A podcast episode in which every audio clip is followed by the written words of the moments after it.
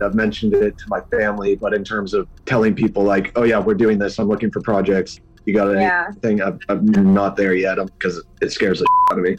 Dreaming of launching your own architecture firm? Well, buckle up for a wild ride with Emerging, the podcast that shares what it's really like to start an architecture firm. Where do we begin? We don't even know what type of business to formalize as. Is it an LLC? Is it an LLP? Like, how are taxes? I mean, the list is astronomical.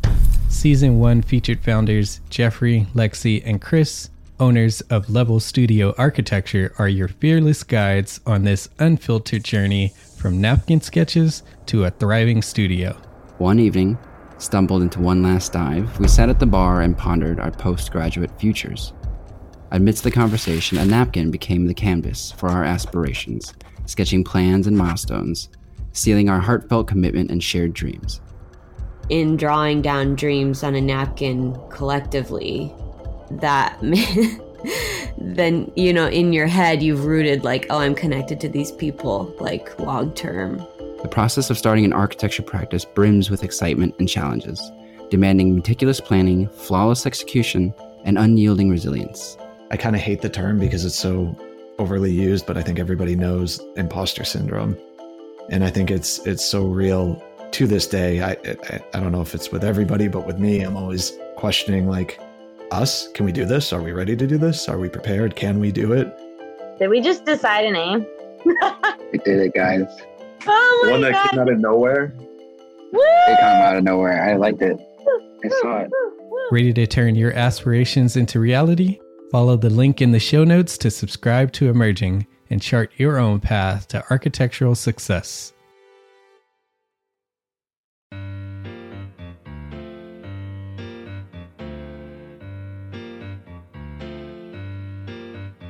This is Spaces Podcast, where we aim to elevate the appreciation and understanding of the spaces we occupy every day.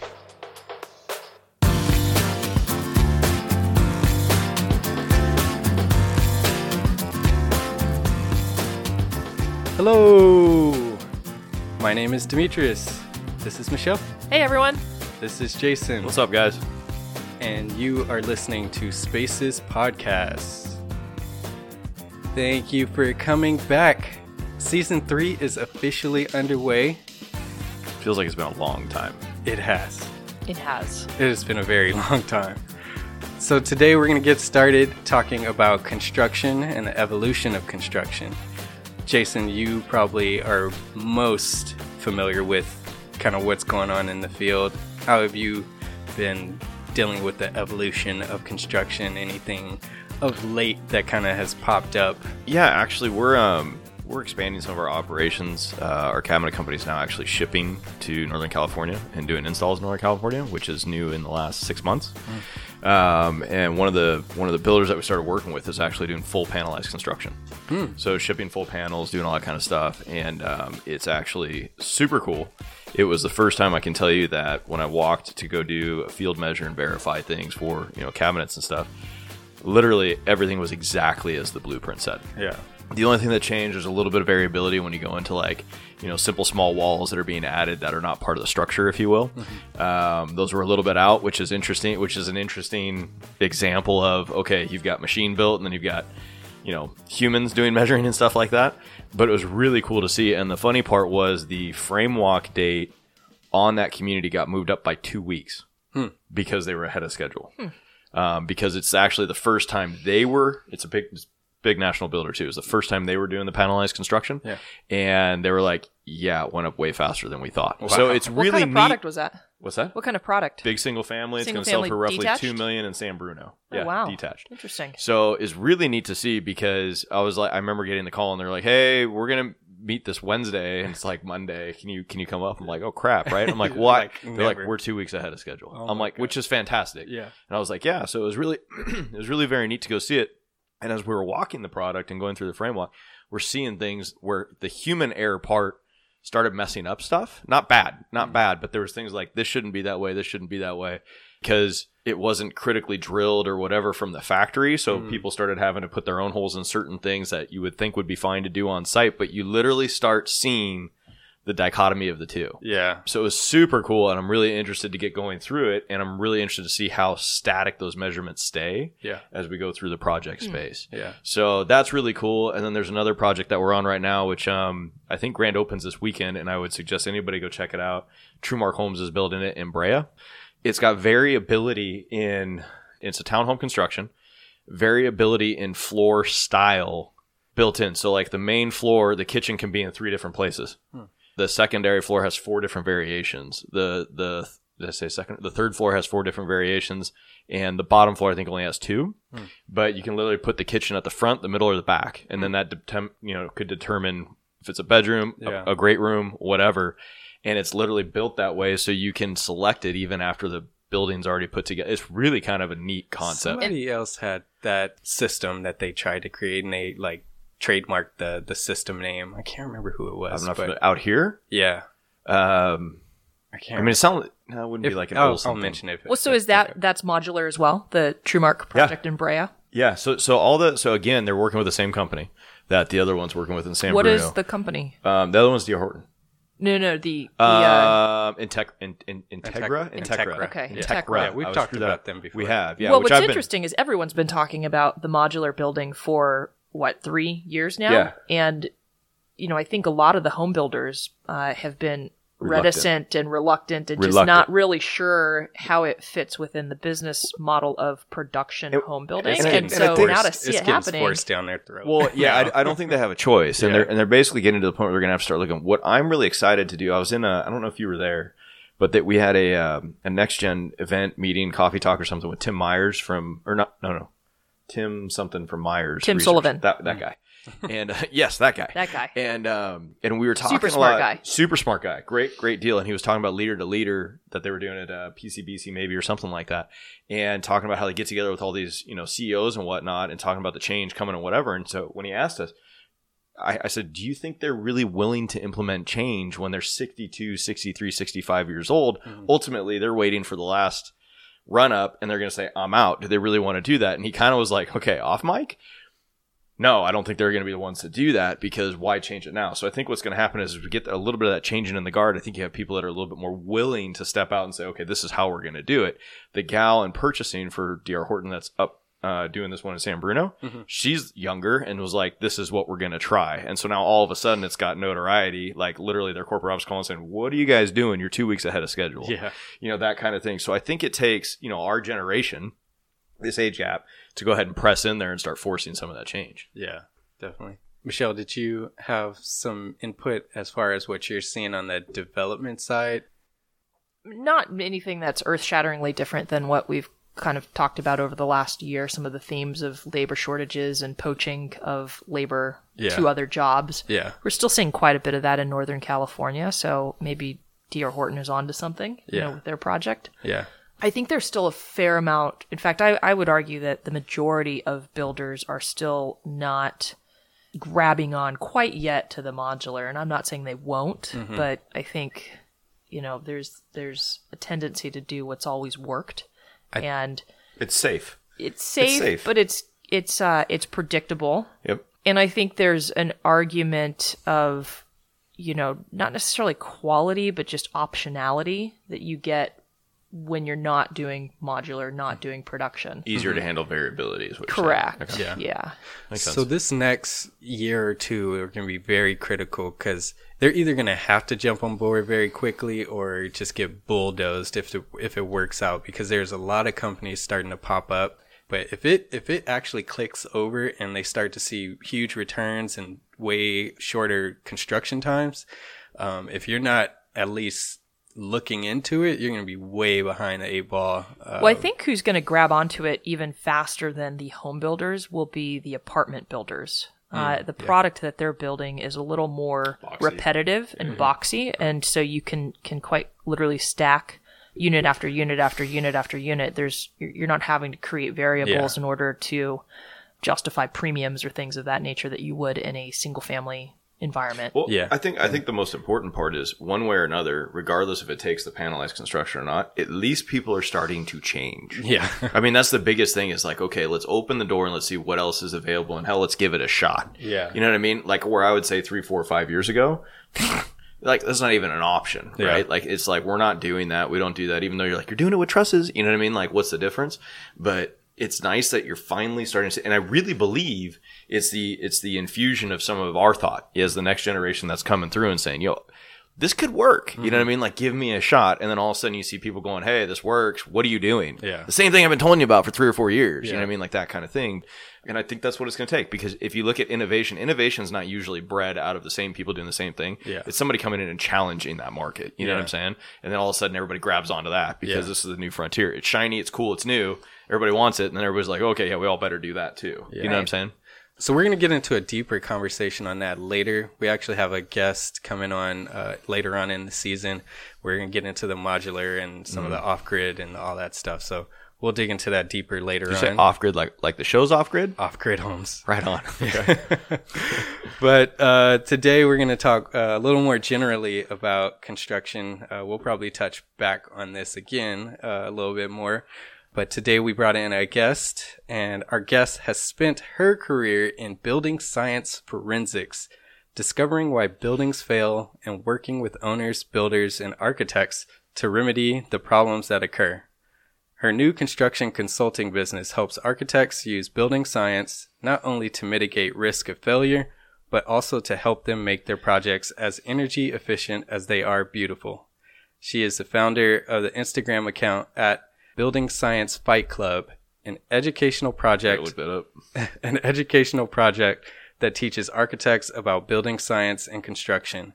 She graduated from Princeton University and studied at Boston Architectural College before completing her Master of Architecture degree at New School of Architecture and Design. Please welcome Christine Williamson. Christine, thank you for joining us. Hey, thanks. Uh, thanks for having me. Also, is this? Um, I heard you saying it earlier. Is this the kickoff to season three? Yes, season You three. me. Lead off hitter. that. Lead off hitter. yeah, so uh, so you're getting us kicked off. So thank you for joining us. well, thanks for having me. It's um, it's fun. You guys talk about really neat stuff. I really was enjoying the discussion earlier on uh, on modular construction, and what I loved about um, just the setup of your entire conversation is that you weren't presuming like a lot of people do when they approach that particular topic that it's um that it's completely black or white Right. in that either everything is modular or nothing is modular. And what's kind of neat is seeing innovation in this part of our of our business of our industry where it's there are different solutions to meet very specific needs. Michelle talking about apartment buildings Yeah. and um, hotels for example have really different needs than high-end custom home building solutions and and production homes totally different Yeah. So Christine, uh, aside from your bio, is there anything that you missed out on, or any additional insight you want to give us? Hobbies you have, or anything like that? I mean, there's is there anything that's not covered in that? Yeah, there's lots that's not in that, but but no, that uh, that's a pretty accurate just description of of what I do. I figure out why stuff isn't working the way we want it to work. Um, I help people handle risk in construction at the outset and figure out okay, how do we avoid these types of problems, and how do we? There are a lot of different ways you can install a window, for example Mhm. um, at a certain point there's a there's a point of diminishing return for people for well how we if you install 20,000 windows a year are you going to alter the installation of you know 19,999 to um to improve the one that leaks? Or is it is it cheap just to cheaper just to fix the ones that leak? So how do you kind of find your sweet spot for for risk? So that's on the on the new construction. And then the third thing i do is teach. I Yeah. teach people how to how to figure this stuff out. Help help them make better decisions about their own their own projects. Because everybody's got different risk tolerance and different performance goals and sometimes we struggle with that too. We think of building as well there's only one right way to do something and i want to do things the right way. I don't want to do things the wrong way. Well, it's not it's kind of a, an overly simplistic way of of viewing our really actually lots of industries but in particular ours um, where there's so many different ways of doing things. It depends on what you're trying to achieve. Yeah, we can start with that part of of, of you teaching. But before we do, I want to give a little bit of a background on how construction has evolved thus far. And to do that, you got to go back in time.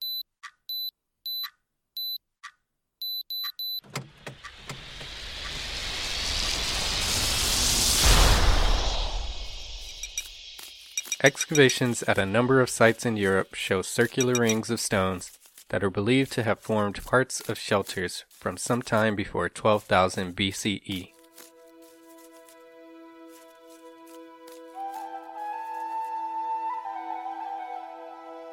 Construction is a process as old as humans. As a function to mitigate the effects of our climate, early primitive humans used natural resources that were available around them to build mud huts and stone monoliths for shelter. Early tools of the trade were animal bones, copper plates, and axes. Following the agricultural revolution in 10,000 BCE, nomadic lifestyles came to an end as permanent structures were constructed. Historians believe that what we now know as traditional construction began to take shape in ancient Egypt and Mesopotamia. The Egyptian pyramids are some of the first examples of large scale permanent structures. Evidence of composite construction, known as wattle and daub, displayed the use of woven lattice wood strips, wattle, and a sticky material, daub, which was made of wet soil, clay, sand, animal dung, and straw. Heavy timber buildings began to appear in the Neolithic period, but were restricted in member size due to limited capabilities of stone tools. As populations grew and tools advanced, construction became a cornerstone of civilization. The advancement in tools and methods brought about achievements around the world. Etruscans, who lived in the northern part of Italy, influenced Roman construction with their stone construction based on the arch. Romans went on to develop spectacular arch bridges, aqueducts, temples, and other public buildings utilizing this method, and later advanced into early concrete, timber, metal construction, brick making, and brick masonry construction. In China, there were remarkable achievements in masonry, logistics, and land surveying methods, which were exemplified in the construction of the Great Wall.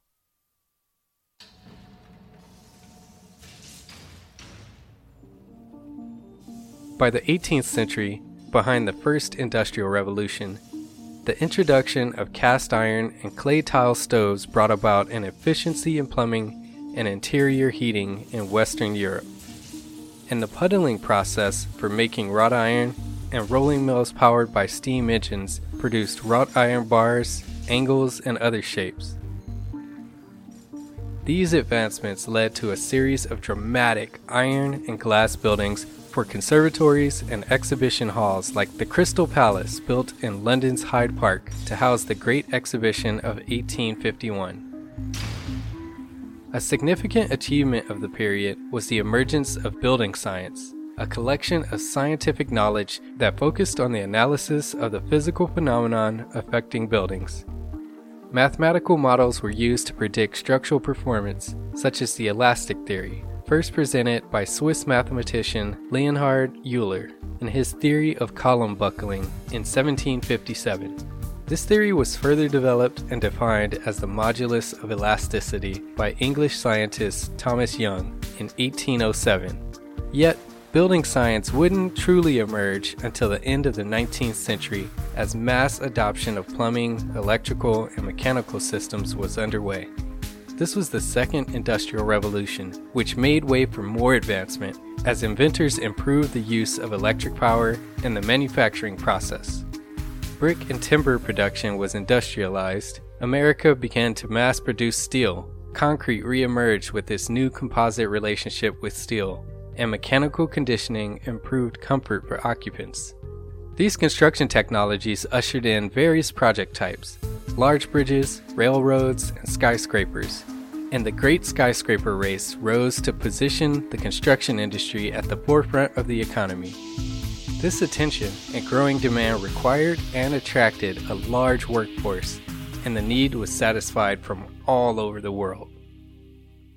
Look for episode 2 of this series to hear more about the evolution of construction.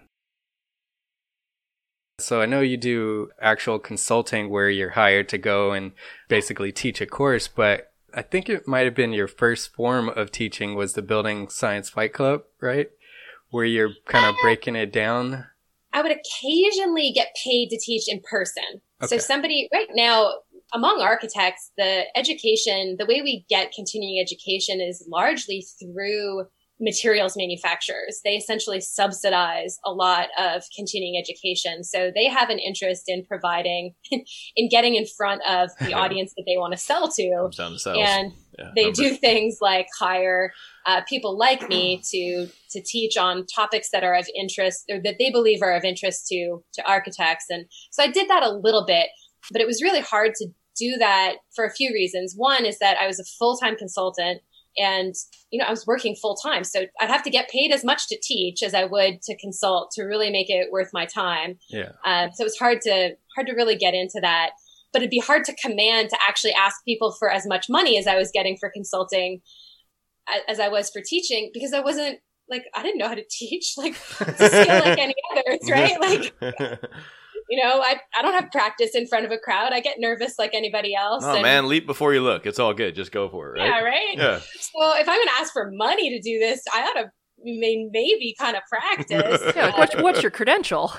It's all about practice. Come on. uh, but I mean, there's a skill in teaching too. We've all had the experience uh, in school of having really phenomenally yeah. wonderful, wonderful professors who are good at their subject matter, yeah. but who do not know how to communicate that to people yeah, who aren't sure. at or near their own level. So anyway, I, I think I'm a, a, pretty good teacher anyway, but, but I was on Instagram when I, when I started, it was really to teach friends. It was sort of the added benefit of I get to kind of test drive material or mm-hmm. practice mm. a little bit. And I'd rather get a question from a few people online when I'm in my pajamas still sitting in the kitchen than in front of 200 people and where I've been paid to be there. And uh, I don't know what the answer to that is. Yeah. Um, of course, now it's the opposite. I'd rather get a question from only 200 people than um, than if I put something online now. It's uh, the stakes are a little bit higher, so I I definitely read and reread and reread what I'm what I'm putting out there. And make yeah. sure I get it technically accurate at least. Uh, I just wanted to further explain what Christine is doing with the Building Science Fight Club. So if you do go to her Instagram, she breaks down details and she sketches out details, construction details of how things go together. And she does comparisons of why to do this or not do that and kind of goes through all these different conditions. So check her out, Building Science Fight Club. So who is your audience when you're teaching? So on Instagram, it's completely non-commercial. So I don't, there's no money for this what I think of a classmate of mine in particular, I'll give her a little shout out. Her name is Jamie. She's awesome. and um, she and her wife are both architects. They were classmates of mine at Boston Architectural College. And they would always ask me questions about building science. And both of them are really smart and they're good at what they do. They, until recently, they've started their own firm, but in, until recently, they worked at pretty fancy firms in Boston. And they still had these pretty technical questions, but somewhat, in some ways, kind of basic questions about construction and building science. And they're asking these questions really made me think, well, wow, if people as bright as the two of them and as successful in in the traditional architectural career path can still have these questions there must be a really big need for acquiring these this type of knowledge about actual construction and how do you learn about building materials and how they perform in service and architects don't have a great way of acquiring that skill set in a traditional hmm. especially bigger firms um, yeah. which are increasingly specialized so i view you know jamie in particular and ashley as my as my audience so smart people good at what they do but who haven't had the opportunity to spend as much time on a job site and don't like getting, especially later in their career, don't enjoy the experience of being caught flat footed on a on a job site and yeah. getting a question that from a contractor. Contractors can be pretty aggressive sometimes too, and different um, mentality. Yeah, there's, yeah, there's knowing some... when to push back and when to really and when to listen, and so that's who I think of as my um as my audience. And there's been a bit of a stigma, I think, that that you're also sort of breaking down is that architects while we are go through training that that touches a lot of things. It's hard to know all the intimate details of every little thing and how every single material comes together because we're still going over theory and programs and 3D and all these other things. So there's there's this stigma and this embarrassment I think that architects have in this difficult time saying I I'm not quite sure how that goes together and then trying to figure out how to put it together without being able to get to the field all the time because you don't get to the field until you're sort of at that senior level. And it help explain takes... to me. I've never understood this, right? So help explain to me where the lines between being a designer, which is an architect, right, mm-hmm. and an engineer start, stop, cross, whatever. Because the way as I understand it from a construction from more of a field mentality, right? From, from what I see out in the field, is you have somebody that designs the home and puts it together, and I'll t- and I'm not taking a shot, does it in theory, mm-hmm. and then the field and the engineers, if you will, come and say you can or can't do that, and then the field gets out there and is like, this isn't going to work. So are we saying? So that's my mentality. So I would never look at an architect and be like, well, you should have known this. Mm-hmm. Is there a is there a feeling like the architect should know that? Or, or is that the architect in place, like imposing that on themselves? I, I think a little bit of both. And Christine, you can probably answer that too. I think there's a little bit of both, in my opinion. Maybe more so on the architect's side of I, I should know all of this because I'm an architect.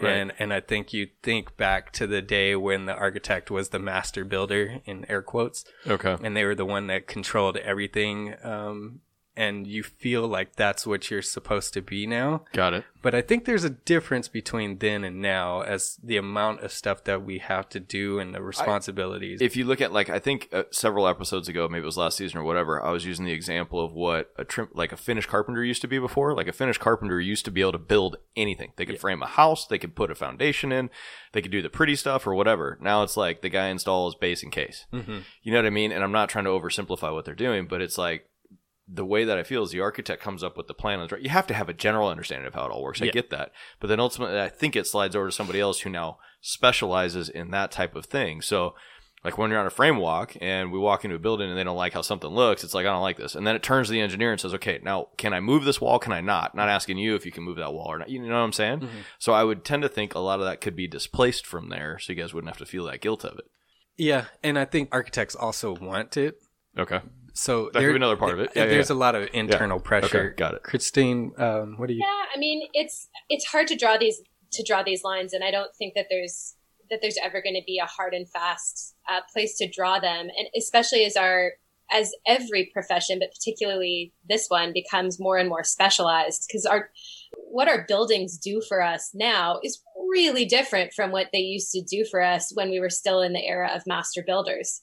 Uh, we perform open heart surgery in some types of spaces. You had a podcast recently on mental uh, mental health facilities. Like those are those are we we we uh, customize and uh, our buildings in ways that we um, that we never used to do before. So it's you're you're going to have this kind of specialization, and that's a good thing. Mm-hmm. It's it's good that we can so specifically tailor so many of our designs to specific uses and needs but that being said, I think it, it really, really helps architects do the job of designing a lot better when they can, when they have an understanding of how things get built and especially of how these buildings need to be cared for and maintained.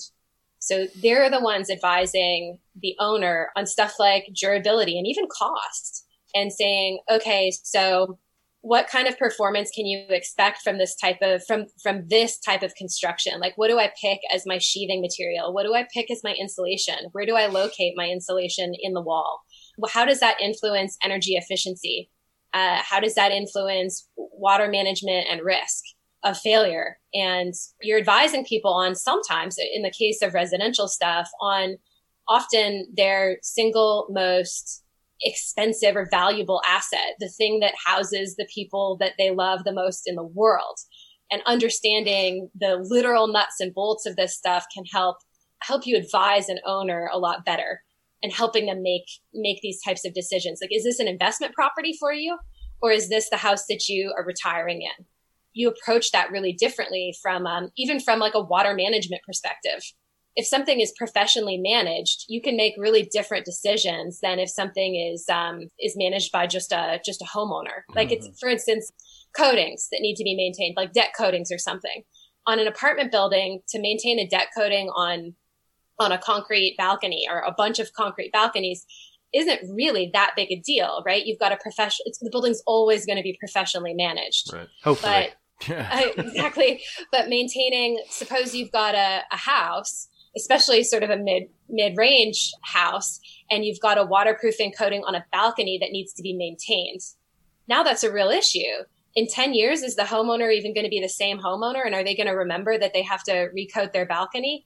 In that sense, failure isn't always obvious, right? You see small cracks in a in a coating, yeah. you don't know that you're rotting framing underneath Right. or what have you. It, there's a lot of different um, different decisions like that that architects can be much better positioned to help owners make better decisions if they understand the the process at play and and if they understand how hard it is you know the description earlier of can i move this wall or, or can i not move this wall? Having a basic understanding of what you're asking for. That used to really bug me when i was early in my Mm. career when i would have to ask for certain things. It used to bug me that i didn't know am i asking for something really really hard or am i asking for something really easy Yeah, that makes sense. uh, is this going to take somebody i remember the first the first like real experience i had i was on a job site in the bronx and i got mugged on the way to this job site Oh my god. it was great. i mean it wasn't it was this weird new york story i was on the subway and the anyway and i was like stop that man and the two dudes ran him down and they got him anyway um, so I had to That's file a police report. They caught him, and I, I got my stuff back. But anyway, so I filed a police report, and then I went to the job site. And my job, I had- Badass, dude. I was crazy. There's the Fight Club part of building sciences Yeah. right there. right? so, um, so I'm there, and I've got this three foot level that I've carried from our office in the East Village on the subway. And I was supposed to my task. I was an intern. My pa- my task was to measure the pitch of the pipes that were in the slab. Got and there were a bunch of concrete trucks that were showing up at 6 a.m. the next morning. This was for a big multifamily project. And I had no idea, first of all, that it is not typical for architects to go on job sites and measure stuff like whether there was appropriate pitch in the pipes. But um, but I didn't know. I was just doing what I was told, and the pipes were flat. And so the plumber, I say to the plumber, the pipes are flat, which also another breach in etiquette. Like you're, I don't, the plumber does not work for me. yeah. Yeah. So the pipes are flat. And the plumber's like, I've been doing this for 35 Yep. years. And, uh, no architect has ever come. Of course, I'm not an architect. I'm still a student even. No architect has ever come to a job site and told me what to do, how to do my job. And I didn't know what to do. But because I had been mugged, one of the principals at, at my office was worried about me and came. And he was a great guy. He's a mechanical systems designer and boiler mechanic fantastic New Yorker, a man of few words, very intimidating. He comes up and talks to the plumber and says, You know, what's the problem? And the plumber repeats the problem. Like, you just don't understand how job sites in New York City are super tight and this is just unrealistic. And, you know, the typical criticism that gets lobbied at architects all the time, right? Yeah. It's, uh, you don't know how things work in the real world. Right. You can sit in your office and draw pretty pictures, Right. but you don't know, Right. you know. And I'm listening to this and he sounds kind of reasonable, right? Well, he has been doing this for 30 years and things are different in the field. And Maybe that is how it is. right? I mean, Yeah. maybe. And uh, the principal, Henry Henry Gifford, he says that he doesn't say anything. So there's like uncomfortable, painful silence, and he says, "Well, um, you know, what does it say on the drawings? How much are the pipes supposed to slope to drain? Quarter inch a foot." Yep. Yeah. Yep. Second question, yes, says, "How much do they slope now?" Well, they're flat. And and then there's Okay. just and he says nothing and I say nothing, and the plumber says nothing, and we're just sitting there for a little, uh, standing on the like we're standing on the rebar. That's just, I always find that fun to walk on rebar when it's still the cage. Anyway, um, so he says nothing. He turns around. It takes him I don't know another hour or two. He adjusts the pipes. They slope to drain, and we're done. But based on how much he fought it before, I thought I was asking him to like Move heaven and earth. his right arm, like anyway, it's I've obviously I've learned a lot since then, but I hated being in the situation where I didn't understand, I, I didn't have a sense of whether what I was asking was reasonable, unreasonable, what part of it might be reasonable, what part of it might not be. You know, so it was a little bit it would have been nice for me to know that it was a bit of a breach in etiquette, certainly, for an intern to show up and start talking to a subcontractor on a job site. I would have preferred to have known that walking in, yeah. but I also would have preferred to have known that I was not asking him to do anything very complicated. Yeah. And the entire thing was going to be encased in concrete the next morning. And if you're going to solve this problem, yeah. now's the time now. to do it. Yeah, for sure. That's anyway, so that's, I, that's, the type of stuff I, I try to help people with, help architects and people and designers with is understanding when to, when they really ought to back off and listen and, and when it's, no, you got to check this now. It's never going to be easier than it is now to fix this issue. So let's have the conversation now. Yeah. That makes sense.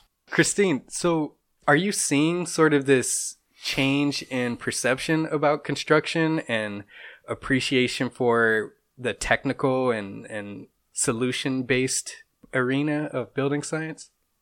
Yes and no, in that, yes, but in a way that's actually, I think, not helpful. Okay. I think science in general enjoys it has a great reputation as a brand you know yeah. science yeah. you know it's infallible it's it's uh, and it's neutral right? It's it's totally value neutral. It's just science is science. Yeah. And in a way, I, I like that people are more interested in the in the mechanics of how these things work, but understanding building science isn't meant to be this cudgel to make people submit to your your will. It's a tool and it's a tool like like any other tool and it, it's this particular tool helps us understand how to balance performance and risk and durability and how to integrate those concepts into into a design going back to like Vitruvius, firmness, commodity, delight. And sometimes those, those things, those values are in harmony with each other. Sometimes something very durable is also very beautiful. Like a lot of our water management details on old school buildings are they're they're beautiful, but they also serve as drips and kerfs and protect vulnerable spots like windows or whatever's under underneath an overhang. So they're beautiful and they also increase durability. But sometimes these things are in opposition with each other as well, where something that makes, you know, you might not, overhangs are a great example. They greatly, greatly, greatly increase durability and the longevity of a particular facade, say, or they can increase the life of your cladding, your window, your whatever is being covered by it.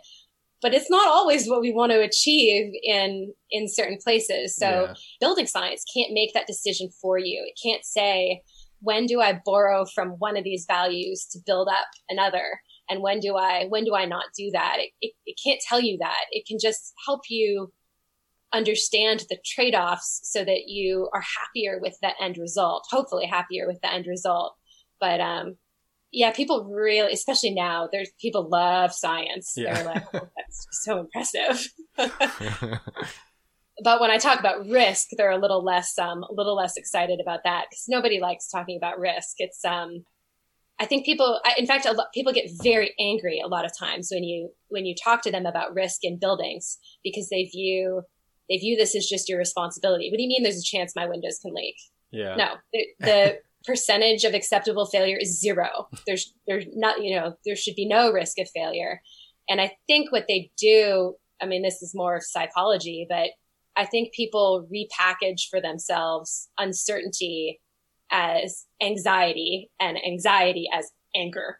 You know, like my husband, we were talking about this the other day uh, about being at the airport where you repackage anxiety and uncertainty as anger. Exactly. Where it's, you hear oh, the flight, this flight is delayed and we have no idea when it's going to take off. Yeah. Well, it's really angry, but it's a totally different story of, well, we're swapping out planes. The new one will be here an hour and you'll still make your meeting. Done. Okay. I'll go yeah. have lunch. It's, yeah but anyway, people hate this, especially, especially like in the single, single family home owners, especially hate this discussion of risk. Yeah. People who are on the development side are much more familiar with this and they, they understand managing risk and, and want to be able to do that more intelligently and efficiently and, and often, you know, save some money there. But homeowners, they don't, they don't like to think of this. They like to think more of their, you know, marble countertops. yeah what marbling pattern do they favor most? Yeah, yeah. Are, are, you working with mostly um, like larger companies that that are managing giant projects, or are you working more with principals who have kind of smaller scale projects or maybe they're custom single family homes or things of that nature? I do both. I I started mostly in the larger projects. Um, that's just it was that was that was most of the business, and I loved that. Especially if your if your clients are, you know, you can have good. Everybody has good clients and ones that are not as fun to work with. But if you've got if you've got good clients that can have those discussions and that know they're good at what they do, they're, so developers that are really good at managing their own stuff, they're organized makes it really fun to do mm-hmm. my job where I can give them a concept, like say, okay, you guys are installing 20,000 windows a year. Let's look at what it would, what it would take to improve the installation to reduce your risk. And they can sit down because they know their business super well and they can say, Oh yeah, we can totally do this, this, and this, but this other thing, that's not going to work. Not all companies, even big ones that you think are really sophisticated, they don't a lot of times they don't really know what they're doing in the field. They're no um, idea. Yeah, generally no idea. Yeah. Um, and anyway, so I started with that, and then I, I would get occasionally really odd stuff from there. So they'd be residential projects, single family, but single family with really weird needs. Like I um, have bought a museum and I want to live in the museum, but the museum is, is a historic building. What? And I have a $100 million art collection and I need to create gallery conditions in my personal residence. And I want bulletproof glass on historic this Is real, this is a real example? Yes. Yeah. yes. it's an amalgamation of several examples. Um, but I don't know the value of these people's art collection. I anyway, I don't know. But yeah, so yeah, so I, that, this is actually a real example. How do we put bulletproof um, glass on historic windows? You can't. You're not going to replace the glass on the windows, so you want storm shutters, for example. So you have bulletproof storm, essentially storm windows on the interior. Mm. Now, if you do that and you're in a cold climate that changes how your how your yeah. wall performs and you yeah. have an issue you may have an issue with condensation yeah. so first of all how do you know if you're going to have an issue with condensation and how do you fix that and um, h- how do you go about addressing that so anyway weird stuff like i mean i guess i guess it makes sense when you lay it out but um, it's certainly unusual stuff like that and um, that stuff is really fun so when it's been single family homeowners it's been so stuff that's kind of unusual like that and it's been more but but usually it's big scaled stuff. So any residential work on on homes will be more production type. So people who are repeating the same thing over and over. So there's a real economy. If they can ad- address risk it's it's broad right? They're they're repeating something a lot of times. So it really it really does make a difference. The value equation is a little different on on individual homes. And a lot of times it's as a as for me as a professional it's it's a little harder for me to to do the that work and still be worth it for a client right? I'm expensive. Yeah. so what people don't need the kind of hand holding that i'm going to provide uh, if they're only doing it this one time. So anyway, so to answer your question, it's a little bit of both, but it tends to be stuff that's bigger and more repeated. It's, I get in my personal life and on, certainly on Instagram, I'll get like, Hey, I'm renovating my attic. What kind of insulation should I use? And I try to answer that sometimes to help people, but it's, um, usually there are too many variables and yeah. I have to do just as much work as I would for the guy who wants bulletproof glass, or I have to do 75% of the amount of work to understand their job, but um, I don't get paid. so it's, there's less time to, to help people. Yeah. I'm going through Reno right now. Can we talk about bulletproof glass? No, Absolutely. uh, Christine, what? So when you're working with your clients, what tends to be sort of the more complex part of the process that you're trying to solve? Um, I think the I, am not sure if this is going to answer your question the way it, you intend to ask it, but um, the thing that helps me the most or that helps other people the most architects the most in in teaching about this stuff that helps them solve most amount of problems is understanding the division of labor among the trades hmm. that is the i think the single biggest help when when architects can start to understand who's responsible for what piece what element that they draw in any given detail it helps them draw much better details. So So for example, understanding, okay, so I need, I've got this window and I need to draw a window detail. What are the trades involved in this and what are the order that they're going to show up on the job site? Hmm. So first the framer is going to be there. And so then I've got a, a framer. Then and this changes depending on the region you're in. Mhm. Um, then I've got a waterproofing subcontractor, and the waterproofing subcontractor will prepare the rough opening. And sometimes that waterproofing subcontractor is also the glazing contractor and Right. will also install the window. In some places, they'll have a different a sheet metal contractor, and that person is responsible for the sheet metal on the whole job, whether it's on the roof, whether it's you know at a at a door detail, whether it's wherever it is. And understanding who's responsible for what, and understanding that the project gets bought out differently.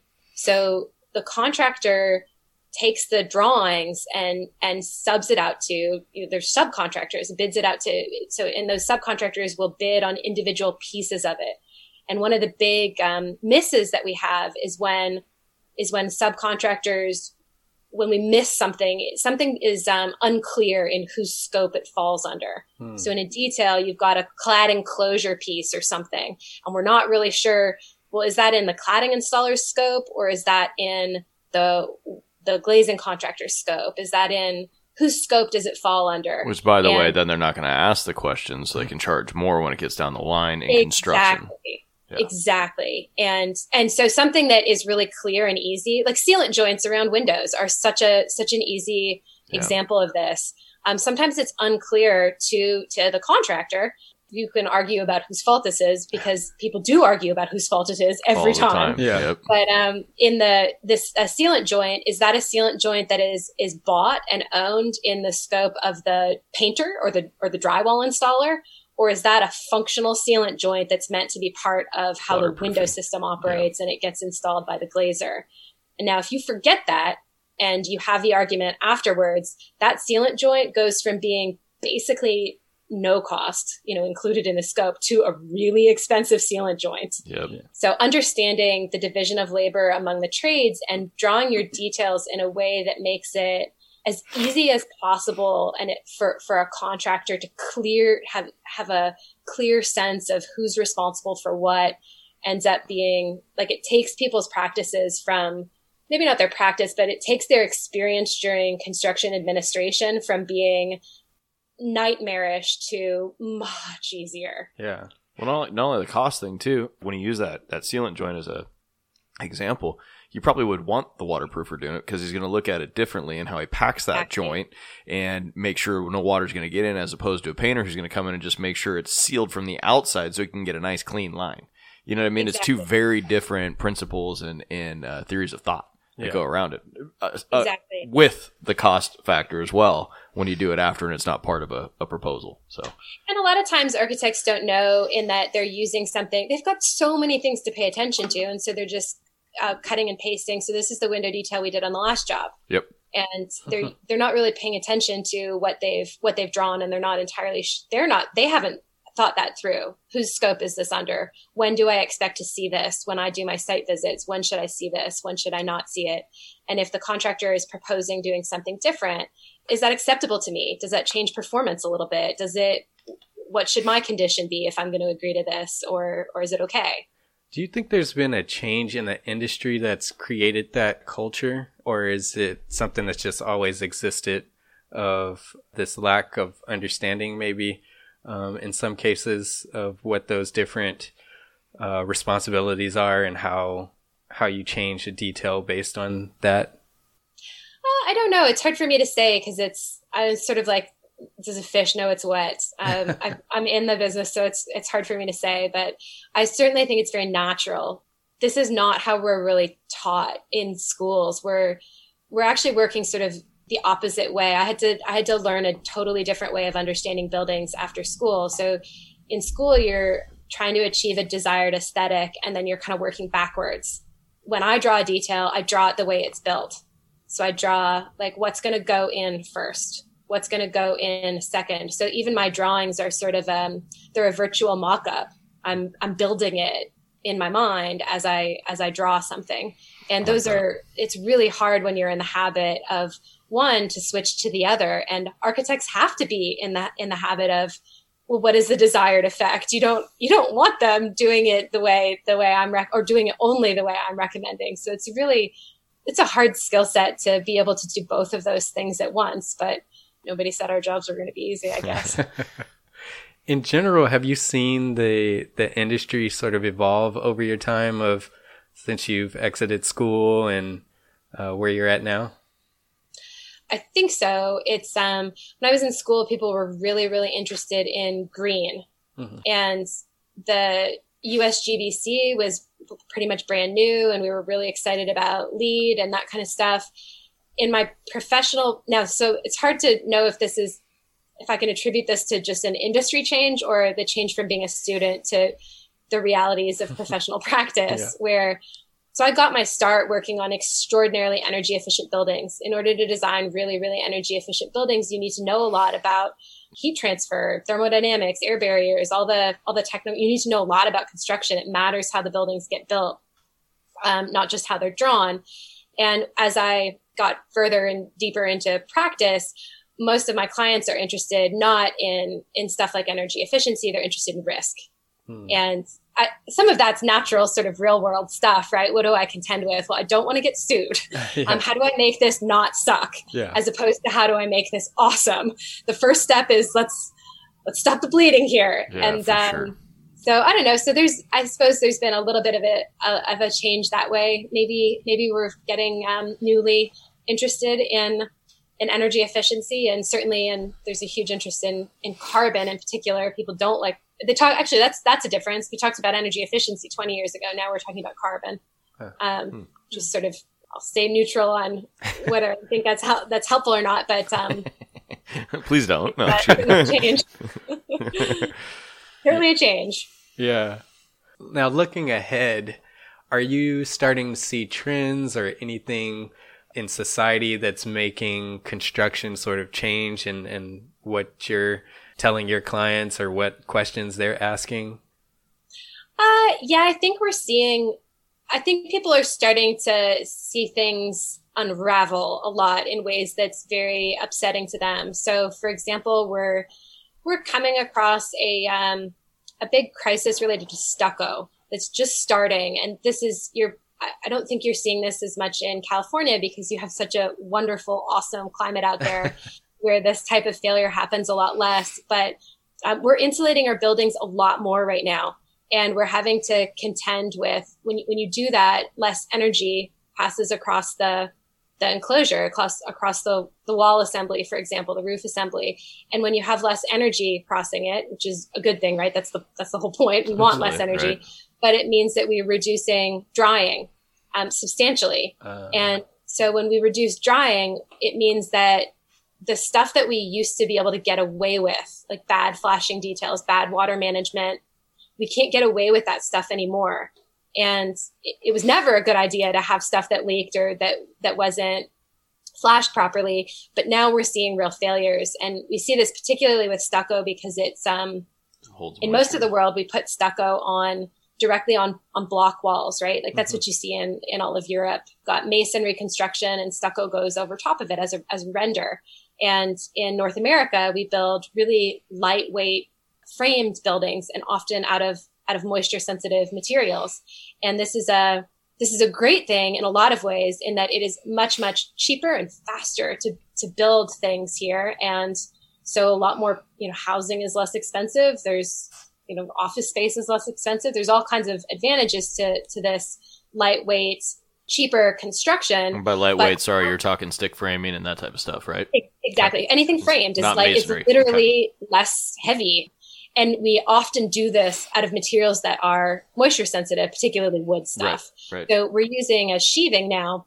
We're using instead of plywood, we're using OSB, oriented strand board. Right. And OSB's tolerance for, for moisture is a lot less than some of these old materials, even dimensional lumber. Like from hundred year old trees, that wood that's in my crawl space right now could get pretty wet before it yeah. started to rot. Right. You build the same thing out of out of new growth wood and suddenly the building on the same soil on similar in, a, right. in the same climate now now we ha- and now you insulate it well now things start to actually rot right. and um, we have to make changes accordingly. But to return to stucco, we've got um, stucco on framed buildings with two layers of building paper. Right. And it used to be the building paper we used to use was this thick, heavy asphalt impregnated Yep. paper, um, felt paper. Like 60 And- minute stuff type of deal, right? It- Yep. Exactly. And we call it 30 pound felt or Right. 15 pound felt.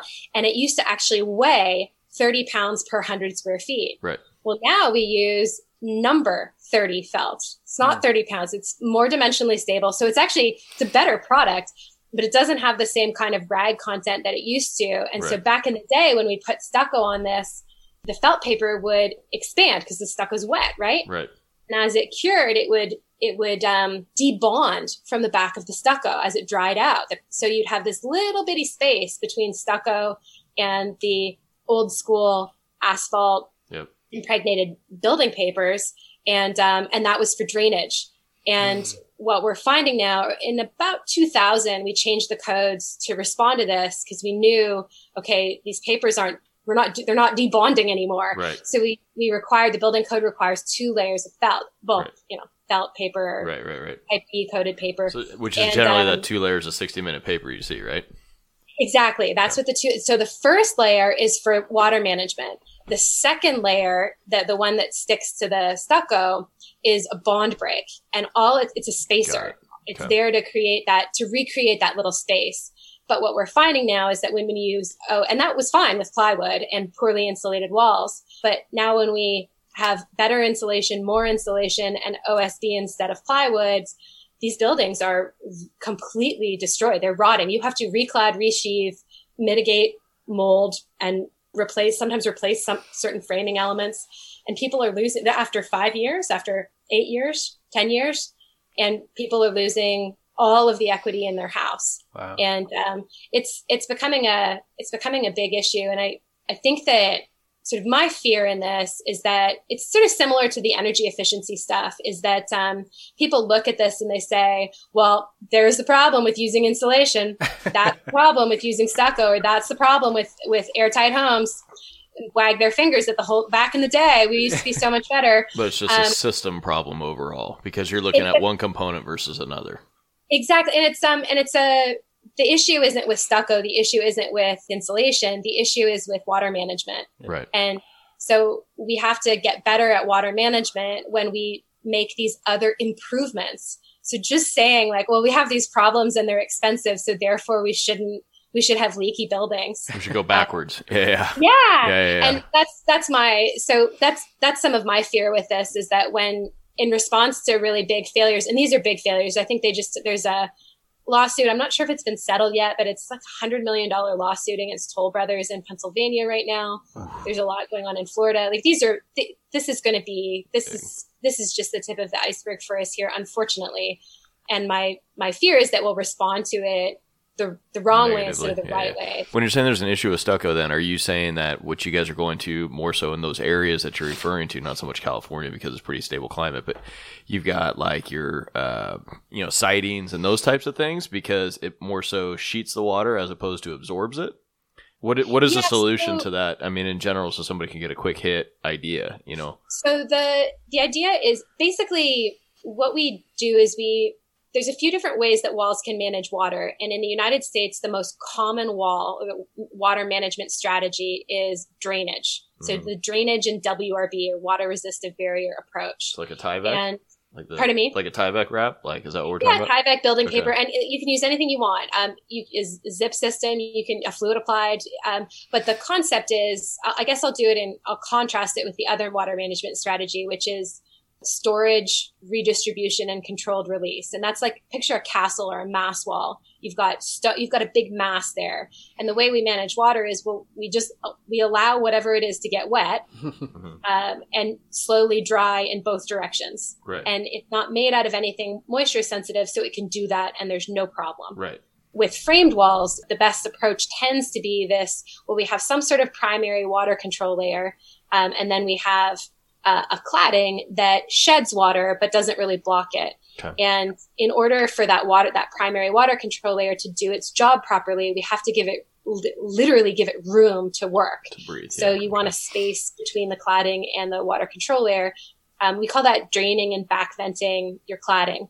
Okay. And it's a great idea no matter where you are, even in California, but it's in extremely important in any climate that gets more than 20 inches of rain a year. We're finding that Makes that sense. tends to be the dividing line where, okay, if you get more than 20 inches of rain a year, you really need to make sure that that space is open and clear and can, can drain. In California, the two layers of building paper appears to be pretty sufficient for most um, types of buildings. So I had a question. I'm glad you brought it back up.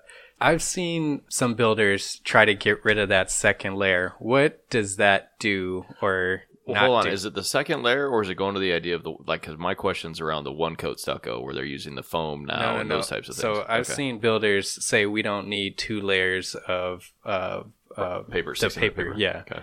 Uh, what does that do or not do? Uh, what are your thoughts on that? it depends on why they're doing that. If they're just saying we don't need two layers, they're that's contrary to the code. And what they're doing is assuming that that layer, the that the layer that they've got, the one that's still there, will stick to the stucco. They've got a real problem, and most of the times it does. Now they argue correctly. Uh, correctly by code anyway the code does allow you to eliminate one of those layers if you're using a fluid applied membrane or an integral sheathing plus water and air control layer. Now this, you, I don't know if you see this very much in California, but there's um, a product called Zip. It's made by Huber, Hmm. but there are a few other similar products where the sheathing itself has a coating on it Hmm. and it becomes the water control layer and you, you tape the seams of the sheathing. So your framer who's installing the sheathing ends up being responsible for the water control for the whole building, Oh wow. which is sort of interesting yeah. anyway in that case the code only requires you to use one layer behind your behind your stucco. That's what's required by code. But i think that on, on really anything like can you get away with only using two two layers? Sure. And, and in california if you're doing a bungalow maybe with generous overhangs and it's dry you're san diego sure have knock yourself out. But if you're doing uh anything more substantial a taller building that gets more abused by wind and rain and stuff, you'll want a um, you'll want a, a bigger space, and you can use a textured building wrap. Also harder to obtain in California because you guys are so used to using the Type D coated felts. Yeah. Um, but they make those that are kind of crinkled, Yeah. and um, that that provides a little bit of a space for drainage. If you're using a panel product like that um, Jason talked about, you can do that as well, but you still need drainage behind that panel.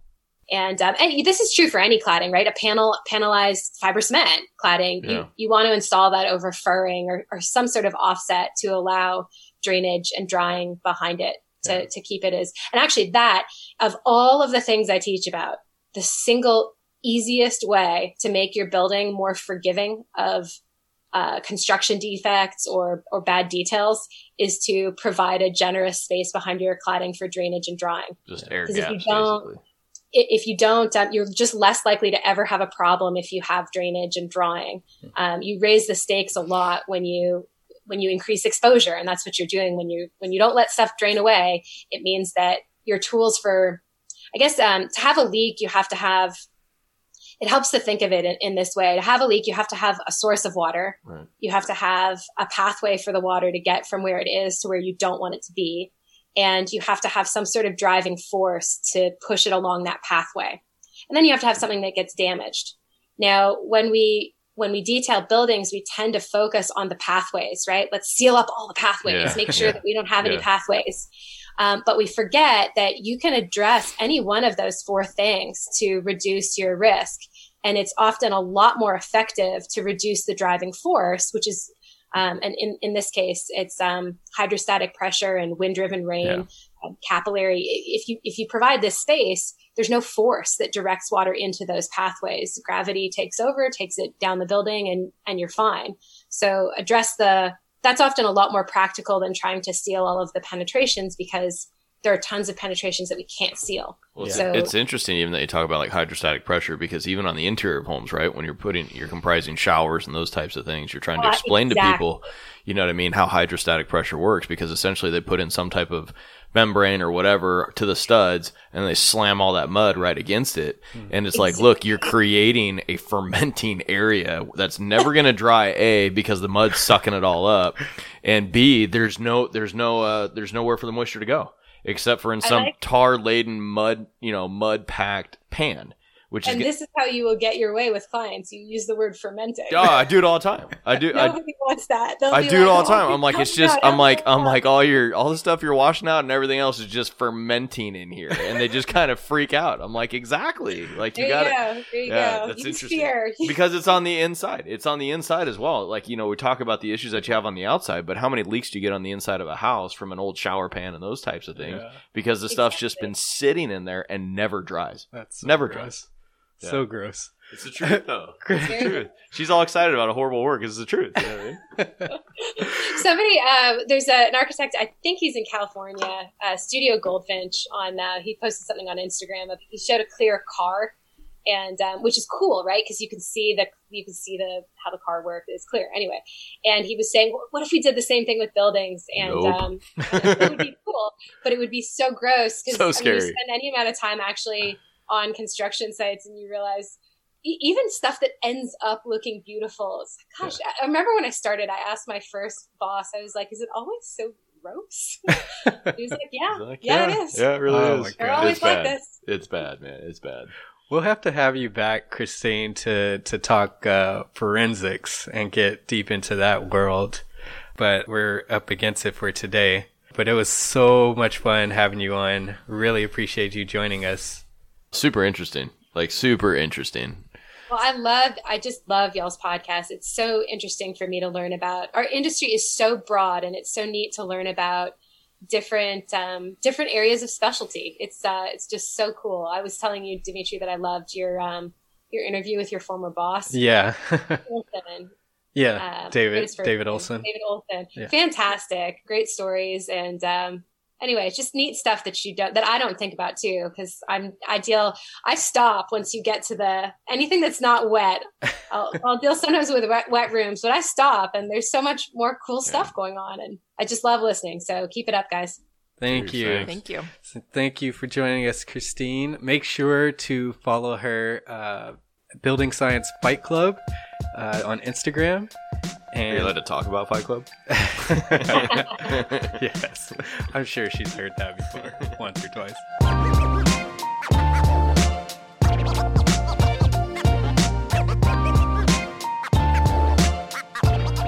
That's all for this episode, but keep listening for a sneak peek of our next episode. This show is part of the Gable Media Network. You can check out similar content at gablemedia.com. That's G A B L media.com. You can help support what we're doing here by leaving a five star rating and a review on your preferred podcasting app. It helps others find us, and your support is the only way that this show grows. And don't forget to connect with us through our Facebook community, Instagram, and see the random thoughts and articles that we share on Twitter and LinkedIn. But before you go, next time on Spaces Podcasts. the, the complexity is not actually building anymore. The complexity is trying to get it through building departments. There's a miscellaneous steel model, and um, because one of the king studs wasn't labeled correctly, it got missed in the clash detection process. So they have these, I mean, huge pipes in this wall, and now we're having to re engineer parts of the wall so that these massive pipes can get through. But in terms of design and what we do in the field, especially on the plumbing side, there's a huge push towards a heavy amount of efficiency, specifically related to water reusage. Hmm. Most of our designs now, especially in commercial buildings, and a lot of times now in multifamily buildings, we're seeing a much larger use of rainwater and gray water collection and recycling that water for either irrigation usage or if it's rainwater, possibly even back towards fixtures. And thank you again for spending some time with us. Talk soon.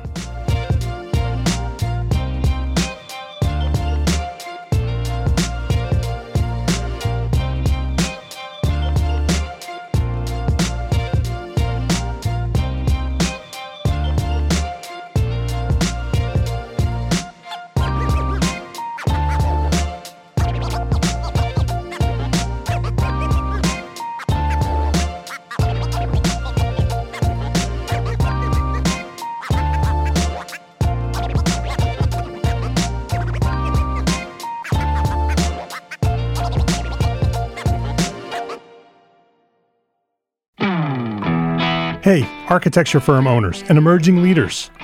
get ready for unparalleled insight into the development of a world class architecture firm and a worldwide organization driving the digital transformation of the design and construction industry. With Build Smart, the podcast that's changing how our profession operates.